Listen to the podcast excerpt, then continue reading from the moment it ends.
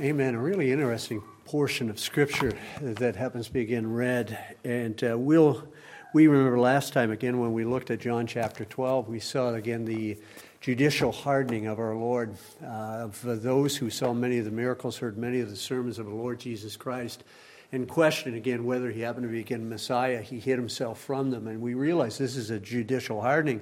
And that's not to say that these people were not responsible or they could somehow again point to some other means or some other reason of why they didn't believe on the Lord Jesus Christ. They were culpable, they were responsible for the rejection again of the Lord Jesus Christ. And uh, when they appear before that judgment seat again of the Lord, that they will have to pay for their sins. They will have to give an account of what they have done in this life. But it's amazing, again, when you look at these dark passages that happen to begin in the Word of God, because even in these dark passages, there is always light. You know, and you can see this in this, these few verses that we're going to look at tonight. You know, especially again when we come to verse number four, uh, 42, we're going to see again that some believed on him. You know, but I think this passage of Scripture, when you look at it, is not, not as easy as we first think to, to interpret. Because the question has to be asked did these people really believe? Were, were they really saved individuals? Did they really come to a saving knowledge of the Lord Jesus? And the reason why I say that is because with a true belief in Jesus Christ, with true salvation in Jesus Christ, always comes a public testimony. Always comes something that's external, that people see, that people perceive. Uh, Jesus even said in Luke chapter 12, verses 8 and 9, he says, And I tell you, everyone who acknowledges me before men, the Son of Man will acknowledge before the angels of God. But the one who denies me before men, men, will be, will be denied before the angels of God. So you think of that, the, the, ones again who do not profess openly to other people salvation in the Lord Jesus Christ are, are giving a testimony. You know, in that day again of judgment, Jesus Christ will say, I never knew you. Depart from me, you workers of iniquity. You know, and we look at this passage of Scripture and it really brings up the, the question can somebody be a true believer and be a private believer in the Lord Jesus Christ, a secret follower of Jesus Christ? Can somebody really commit their heart to the Lord, but nobody knows about it? Can someone again really confess their sins or, or repent of their sins and trust Jesus Christ, live a moral, upstanding life, but no one know that they're a believer in Jesus Christ? Is, is that even possible? You know, and I think something that even muddies the water even more is not only this text of scripture, because it seems to go in that direction and say yes to that, but we realize even as we look at, at this verse again tonight that we never look at a verse in isolation. We look at it in context. We also look at it in, in the fuller orb of what we call the Word of God. You know, the other verses that happen to begin in there. But what really muddies the waters, I think, even, even further, is many times when we look at our lives, we have a hard time professing Christ. We have a hard time many, in many situations standing and even speaking for the Lord Jesus Christ. We know that, right? There's times where we uh, uh, are silent and we should speak up, you know, and speak again of the Lord Jesus Christ. And we have uh, struggled with that. You know, and, and, and it's amazing to look at all the commentaries right here because all the commentaries are pretty well split. You know, I would say 50 50. Whether these individuals happen to be again truly born again believers, whether they happen to be truly believers or not. Ones again that came all the way or only ones that came part of the way. And it really, again, is a struggle to understand what salvation is and also the eternal state of our soul.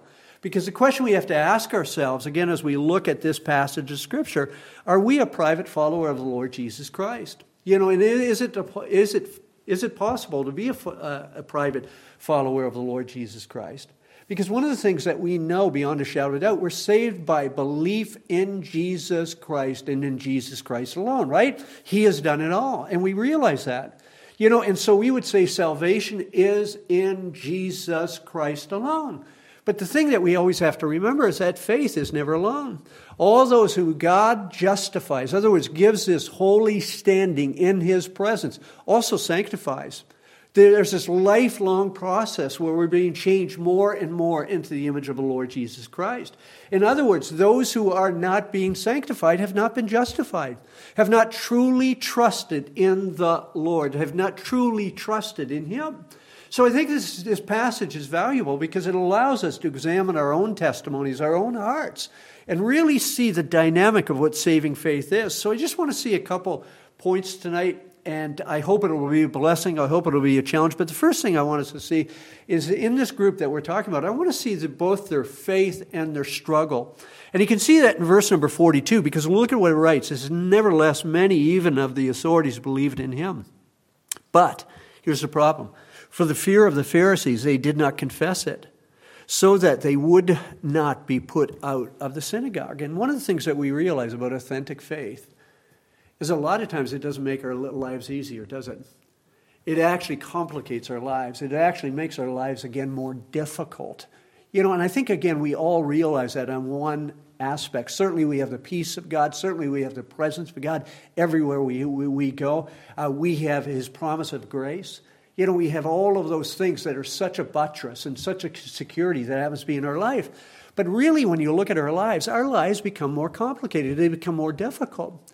You know, many of you know again of relationships that are not the same, you know, that have been severed just because you came to a saving knowledge of the Lord Jesus Christ. It's not that you were ornery, it's not that you were ignorant, it's not that you happen to be in other people's faith, but people do not want anything to do with you because you happen to be a believer in the Lord Jesus. And they might even castigate you for your faith in Jesus. And, and this shouldn't uh, surprise us. Because Scripture is loaded with verses that tell us, and indicate beyond a shadow of a doubt that this will take place. In fact, Jesus even says in the Beatitudes, He says, Blessed are you when others revile you and persecute you and utter all kinds of evil against you falsely on my account, right? On my account, not because we're doing evil, but on account of the Lord. Now, why are we blessed? Rejoice and be glad, for your reward is great in heaven. In other words, this is a sign of eternal life. For so they persecuted the prophets who were before you. I mean, it's good news, isn't it? You know, and, uh, and also we realize in 2 Timothy uh, chapter 3 and verse number 12, all who desire to live godly in Christ Jesus, again, here it is, will be persecuted. Uh, beyond a shadow of a doubt, there is going to be opposition. And why is there going to be opposition? I want you to think about why there's opposition. There's opposition because our profession of faith is something that is not private, it's public. You know, there would be no opposition if it was just private, if it was just me and Jesus in the back closet. You know, but it's something that happens to be public. So think of this group, because this group has heard the teaching of Jesus Christ right from the lips again of our Savior. They've seen him. Uh, many that happen to be in this group would even have been present for the raising of Lazarus. And so we read these words that happen to be right here. They're counting the cost, but, but, but we read these words. Nevertheless, many of, even of the authorities, believe in him. And here's the problem again. But for the fear of the Pharisees, they did not confess it, so that they would not be put out of uh, synagogue. So John explains the reaction. He explains this ju- judicial withdrawal of the Lord Jesus. But in the midst of that, we have this word nevertheless other words, it's not the only thing that happens to be again spoken. And we have this glimmer of light that happens to be in this passage of Scripture. Because again, we read that uh, it says, it says here, many even of the authorities, many even of the authorities. In other words, many of the common people, along with some that happen to be again of the authorities. In other words, those religious leaders actually believed on Jesus Christ. And that's the word that's used. And why is that word so critical? The word is so critical because all the way through the gospel it's been used. Believe, believe on Christ, believe on Christ, believe on Christ.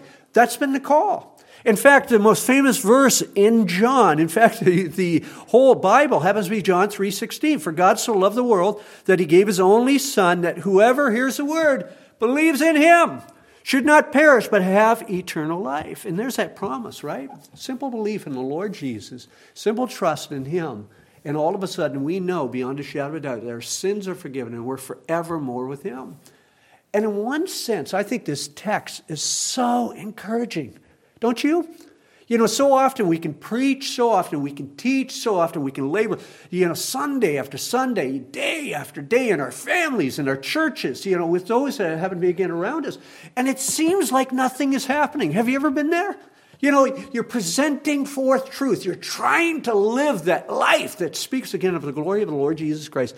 And there seems to be so little that's happening. And what this text tells us, beyond a shadow of doubt, that God is doing more than we could ask or think, more than we realize. You know, it's a call to faithfulness that God is doing a work, and He's doing a work through His people for His eternal glory. Now, when you look at that statement again that they believed, it seems again that many have come to Christ. But the problem is the response, isn't it? That they did not profess him um, um, verbally, they did not profess him openly and publicly. And the reason why is because they counted the cost. They realized beyond a shadow of a doubt that there was going to be a cost for following Jesus. And you can see that in the second half of the verse because it says, But for fear of the Pharisees, they did not confess it so that they would not be put out of the synagogue. And that's the whole problem, isn't it? Their whole lives would change. And we don't really recognize that. You know, if somebody leaves the church and goes over here, they might go over to another community, they might go over to another church, they, they m- might have another association that happens to be right there, and their lives continue on. Their whole lives would have been different. When, when, when it says they would have been put out, it's not just being put out of the temple and you can't come to the temple to worship God. It means to be put, put out of the community. No one would have anything to do with you. You know, these religious leaders would, would lose their stature, would lose their reputation, their position. For the common per- person, they might even lose the ability to work because nobody would hire them, nobody would associate with them. And I think in a way we can be sympathetic with this because all of us have felt that pull, haven't we? Somebody's asked us a question about Jesus, and we know it's going to bring some sort of response, and it might be a real negative response. And we feel like balking, we feel like changing the conversation in a different direction. And we, we, can, we can sort of sympathize with them. You know, and many people think, well, what we have here in this passage of Scripture is just new believers. You know, new believers who have not been grounded in the faith. Later on, and when they've been grounded in the faith, they would be stature, they, they, they, they would uh, stand for the Lord Jesus Christ, publicly profess Him, but not at this time. They're hidden believers in the Lord Jesus. In fact, James Montgomery Boice quotes Matthew Henry, who actually holds this view. He says, The truth of the gospel has perhaps a better interest in the consciences of men than we are aware of. Many cannot but approve of that in their hearts, which yet outwardly they are shy of. Perhaps these chief rulers were true believers, though very weak, and their faith like smoking flax. Some are really better than they seem to be. Their faults are known, but their repentance is not. A man's goodness may be concealed by a culpable yet pardonable weakness, which he himself truly repents of. The kingdom of God comes not in awe with, with a like observation. Nor have all, I'm sorry, nor have all who are good the same faculty of appearing to be so. And the question is, is that, that what we have here? You know, and I'm going to maintain that that's not what we have here. You know, and the reason why is because the grace of God is never cheap. The grace of God, again, is absolutely efficacious in life to change hearts, to change again lives. You, you know, it's not something that's cheap. And I think a lot of times we look at that word believe and we look at that word believe and we look at that word believe and we think again of it just as a mental assent to truth. You know, somebody says, yeah, yeah, yeah, yeah, yeah, I see, I see Jesus God. Yeah, yeah, yeah, yeah, I really realize he died for, re- uh, uh for, for a reason that they happen to be in. And I don't think we understand the word believe. Because there's a word that's used synonymous throughout the Gospels with belief. And you know what it is? It's follow. You know, those who believe did what? They followed Christ. You know, we even have this uh, call or summons by Jesus in Matthew chapter 16. He says, And Jesus told his disciples, If anyone would come after me, let him deny himself and take up his cross, and here it is, and follow me. For whoever would save his life will lose it. You know, think of what these individuals are doing. Whoever will save his life will lose it, but whoever loses his life for my sake will find it. I mean, cross, taking up your cross today is many times all the ailments that happen at the beginning of life. When you wake up in the morning, that arthritis is getting to you. You know, it's that nagging uh, uh, person that you work with, and it's all those little idiosyncrasies that we face in life. That's not what it's talking about again right here. What it's talking about again right here is that I believe in Jesus. And how do I know that I believe in Jesus? I follow him no matter what the cost. And what Jesus is saying, there is going to be a cost. You know, there is going to be a hatred, there is going to be a loss. It could even be the loss of your life if you follow the Lord Jesus Christ. And what you have to realize is this public testimony of confessing Christ and this belief in the Lord Jesus Christ are absolutely synonymous. They go together. In fact, we even read it by, by, uh, from Paul in Romans chapter 10 and verse number 9. Listen to both halves. It says, Because, here, here's the verbal, here, here's the public. If we confess with your mouth that Jesus is Lord, and, here it is, and believe in your heart that God raised him from the dead, what? You will be saved. There's both halves, isn't it? This public profession can't help but profess Him along with believing in the, in the heart. And the whole thing that you have to realize is salvation has a cost. But God's grace, again, is so efficacious. It is so grand. It is so amazing.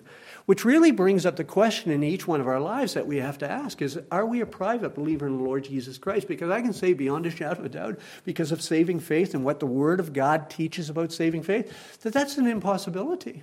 That is an absolute impossibility. And you might say, yeah, we're young in faith and everything. Think of what we ask young, young believers to do. What do we ask young believers to do?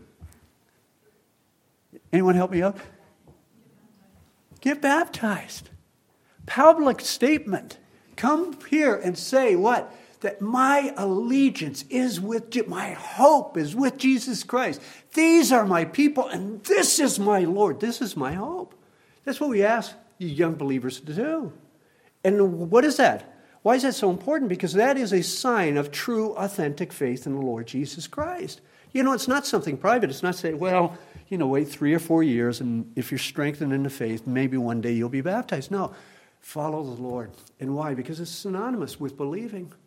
You know, and that's what we have to realize. And the amazing thing that I love about the Word of God is the Word of God always shows the intentions of the heart. It always opens up and shows what truly is inside. You know, and as you look at this passage of Scripture, you see where the real struggle of these men are. It's not just external trouble, but look at what it says here in verse number 43. It says, For they love the glory that comes from man more than the glory that comes from God. I mean, isn't it an amazing statement? And I think we all know this, but I'm going to state the obvious. I think I, I believe we all know this. Everyone who professes Christ truly is not one of God's is truly, again, not believing on the Lord Jesus Christ. I, th- I think all of us believe that, and all of us recognize that. And let me say beyond a shadow of doubt, I think this group right here that he's talking about are in, the, are, are, are in that group. And the reason why is because of what this verse says. Because this verse, again, talks about their loyalty, it talks about their allegiance, it talks about, again, their first love. Think back to uh, John chapter 9. In John chapter 9, you have this, this poor man who is blind from birth, and he's given sight, right? He doesn't have near the theological knowledge of these religious leaders. And yet, well, what does he do? He professes Christ. He professes that Jesus is the Christ. Nothing like this has been done in all Israel, even though they're forcing him, even though they're trying to coerce him, even though they're trying to manipulate him to say something else. He will not move on this. He will not move on this. And, th- and think of the religious leaders. The religious leaders are saying, you know, we know something of this guy. We know, you know, that he is, a, he is a Lord. And let me just say, it doesn't mean that we never have struggles in this you know, we're put in this situation or we're put in that situation does not mean that we struggle with it. But having a struggle is different than this. Being absolutely determined that nobody's ever going to find out about it, and I have no conviction, I have nothing wrong with my conscience. This is the way that I want to live. You know, there's something desperately wrong with that situation. You know, it really reveals what's nearest and dearest to our hearts. And that's what it's talking about because it is uh, explaining why they are private in their belief in the Lord Jesus Christ. Because look at what it says for they loved the glory, right? The accolades that comes from man more than what? The glory that comes from God. And that glory that comes from God is not just, well done, my good and faithful servant, but who God is. You know, and what, what do they love? They love the greetings in the street right? They loved again how people looked up to them. They loved the chief seats, whether they happened to be again in a synagogue, whether they happened to be again at the banquets. They loved the respect. They loved the titles that, that, that people had given them. And these are the things that they lived for. They lived for these things. And they realized the gospel was true. They realized forgiveness of sins is such an amazing truth, and that Jesus Christ, again, according to the gospel, has done it all. But what the world offers, what this society offers, what the people around me offer are so much better than the Lord Jesus Christ. It's incredible, isn't it? How blind we can be and how in love with the things that happen to be again around us uh, that we can have. You know, Arthur Pink writes this about this passage of Scripture. He says, These men whose minds were convinced, but whose hearts remained unmoved, not only feared the religious authorities, but they also desired the approbation, in other words, the approval, the, the, the uplifting of their fellows. They were determined to retain their good opinion, even though at the expense of an uneasy conscience. They preferred the good will of other sinners above the approval of God. Oh, short sighted folly of these wretched men.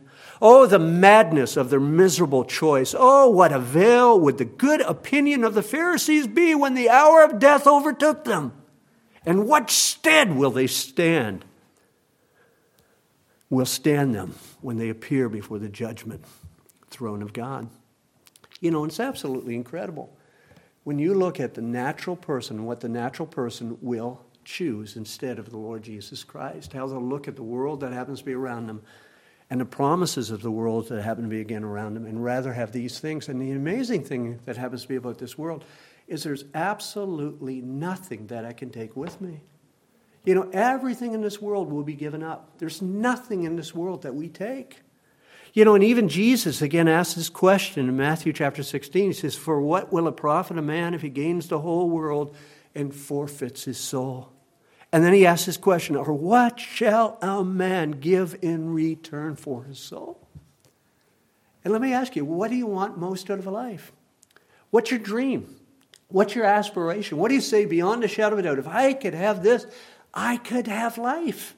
You know, is it Christ or is it something else? Is it friends? Is it advancement in career? Is it money? Is it some relationship? If I can just have this relationship with this boy, if I can just have this relationship with the girl, then my life again would be full. I mean, what is it in this life that we desire more than the Lord Jesus Christ? It certainly shows us again where our heart is. You know, and think of this because this is all in contrast. You know, notice again how the translators that happen to be right here, they put verse number 41 in with verses 42 and following in this paragraph. And it says, Isaiah said these things because he saw his glory, speaking of Christ's glory, speaking of God's glory, and spoke of him. So, you know, the message comes right after that. That quote, again, that uh, I'm going to give you this ministry, I'm going to harden the hearts again of these individuals who will hear this message. And it said again, he went on and spoke these things. In other words, testified of the Lord Jesus Christ, testified of God, even though, again, these words were spoken. And the reason why is because he saw his glory. And the question we have to ask ourselves when it says he saw his glory, what did he see? And remember back last week, we said it was in Isaiah chapter 6 you know, one, of the most familiar chapters that happen to be in all of, the, all of the Isaiah. You know, and it's absolutely stunning because listen to the opening four verses. It says, In the year that King Uzziah died, I saw the Lord sitting on a throne, high and lifted up, and the train of his robe filled the temple, and above him stood the seraphim. Each had six wings. With two he covered his face, and with two he covered his feet, and with two he flew. And one called out to another and said, Holy, holy, holy is the Lord of hosts. The whole earth is full of his glory. And the foundations of the thresholds shook at the voice of him who called, and the house was filled with smoke. I mean, what did that look like? You know, the grandeur of what that looked like. You know, Isaiah is just undone. I'm a man of unclean lips. I live among people who are unclean. And all of a sudden, one of the seraphims fly over and they take a coal off the altar and they purify his lips. And then the question is asked Who will ascend? Who will go? Who shall ascend? And here's the answer the answer that comes from Isaiah is Here am I, send me. I mean, absolutely breathtaking. Now, now Let me just pause here. I think a lot of times we think it would be so neat to be Isaiah. And don't we? Man, it'd be neat to have that vision that happened to be right there, right there. And let me tell you, Isaiah is the most holy man in all of Israel at this time. And he says, I'm undone when I see the holiness, something of the holiness of this great God. He is overcome with fear like a dead person. You know, and I think a lot of times we forget how difficult their ministry was. I mean, think about it. You know, I've been here 23 years at Emmanuel Baptist Church. Let's say Isaiah preached, I don't know how long he preached. Uh, maybe better people know than, than I do, but let's say he preached 40 years. You know, in all of his preaching, there might have been a handful of people who responded, but the vast majority of people, when he preached about the coming judgment, coming judgment, uh, uh, reject, rejected his, his message. I think a lot of times we forget what the prophetic role was. They were 11th hour messengers that were sent to Israel to announce it's time to return, it's time to repent, judgment is coming upon the nation. And they were largely, um, uh, they, would, they, they were largely failures as far as people responding. The message was not heard. You know, and this is what he means even, even in verse 40 of our text, which is taken from Isaiah chapter 6. He says, He has blinded their eyes, speaking of what God will do through the preaching of Isaiah. He has blinded their eyes and hardened their hearts, lest they see with their eyes and understand with their hearts and turn, and I would heal them. So God judicially hardens them, even though this grace is given. This grace message over and over is given. And think of how hard the lives of all the prophets were, because we get some taste of it at the end of Hebrews chapter 11, beginning of verse number uh, 36. It says, Others suffered mocking and flogging, even chains and imprisonment. They were stoned, they were sawn in two, they were killed by the sword. They went about in skins of sheep and goats, destitute, afflicted, mistreated, of whom the world was not worthy, wandering about in deserts and mountains and in dens and in caves of the earth. Now, here's the question. Who would live like that? Who would say, you know, I'm going to follow the Lord today and it's going to make my life more difficult? I mean, who would say that? Well, anyone who would experience verse number 41. Isaiah said these things because. Isaiah said these things because he saw glory and spoke of him. My life, when I see Jesus has paid it all and see the great hope that I have in Christ, can never be the same again. Right? And we see this. There's a reverence. And why? Because there's this greater glory that overcomes any fear of man that all of a sudden controls our heart and controls the direction that happens to begin in our life.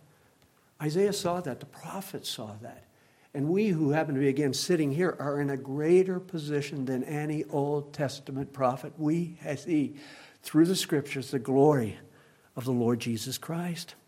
So let me say, beyond a shadow of a doubt, as you look at this text, it is quite clear that there is a cost when you follow the Lord Jesus Christ. So I have two questions. And here's the first question You know, have you counted the cost? You know, have you counted the cost for believing? And following the Lord Jesus Christ. You know, recognizing it will come. And the second question is because this really answers the first question have you seen the glory of the Lord? Right? Think about it because we there was a whole different group that were given this same choice be separated from Israel. And when you're separated from Israel, you risk ostracism, you, ri- you risk excommunication, you risk your whole life changing. And it was on the day of Pentecost. Right? These are new believers. These aren't people who have been saved a while and have their roots deep in the scriptures, right? And what's the call? You know, Peter preaches the sermon, and what's the call? Repent and be baptized. And you see all these people leave this, leave their lifestyle, leave again this hope of Judaism, and they come over here. And why? Because faith, true saving faith, is always public. And why is it always public?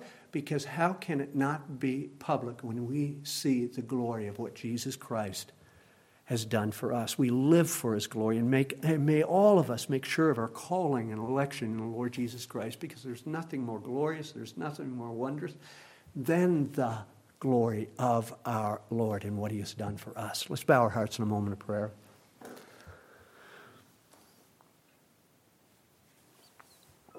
Father, we thank you so much for this text. We thank you for your glory. We thank you that you're the all awesome one. And we thank you, Lord, that you move in your hearts of your people, so much so that we see the significance of the forgiveness of sins. We see the cost. We see the resurrection and the great hope that we have in Lord Jesus Christ, that our lives change. Lord, so much so that we publicly proclaim Jesus Christ. We publicly live for him we publicly, Lord, even speak of our allegiance of Him. And Lord, I thank you. I thank you for true saving faith. I thank you for changing our lives, whatever the cost. Just be with us and just help us. Lord, that we make it, may make our calling and election always sure. We thank you again in Christ's name. Amen.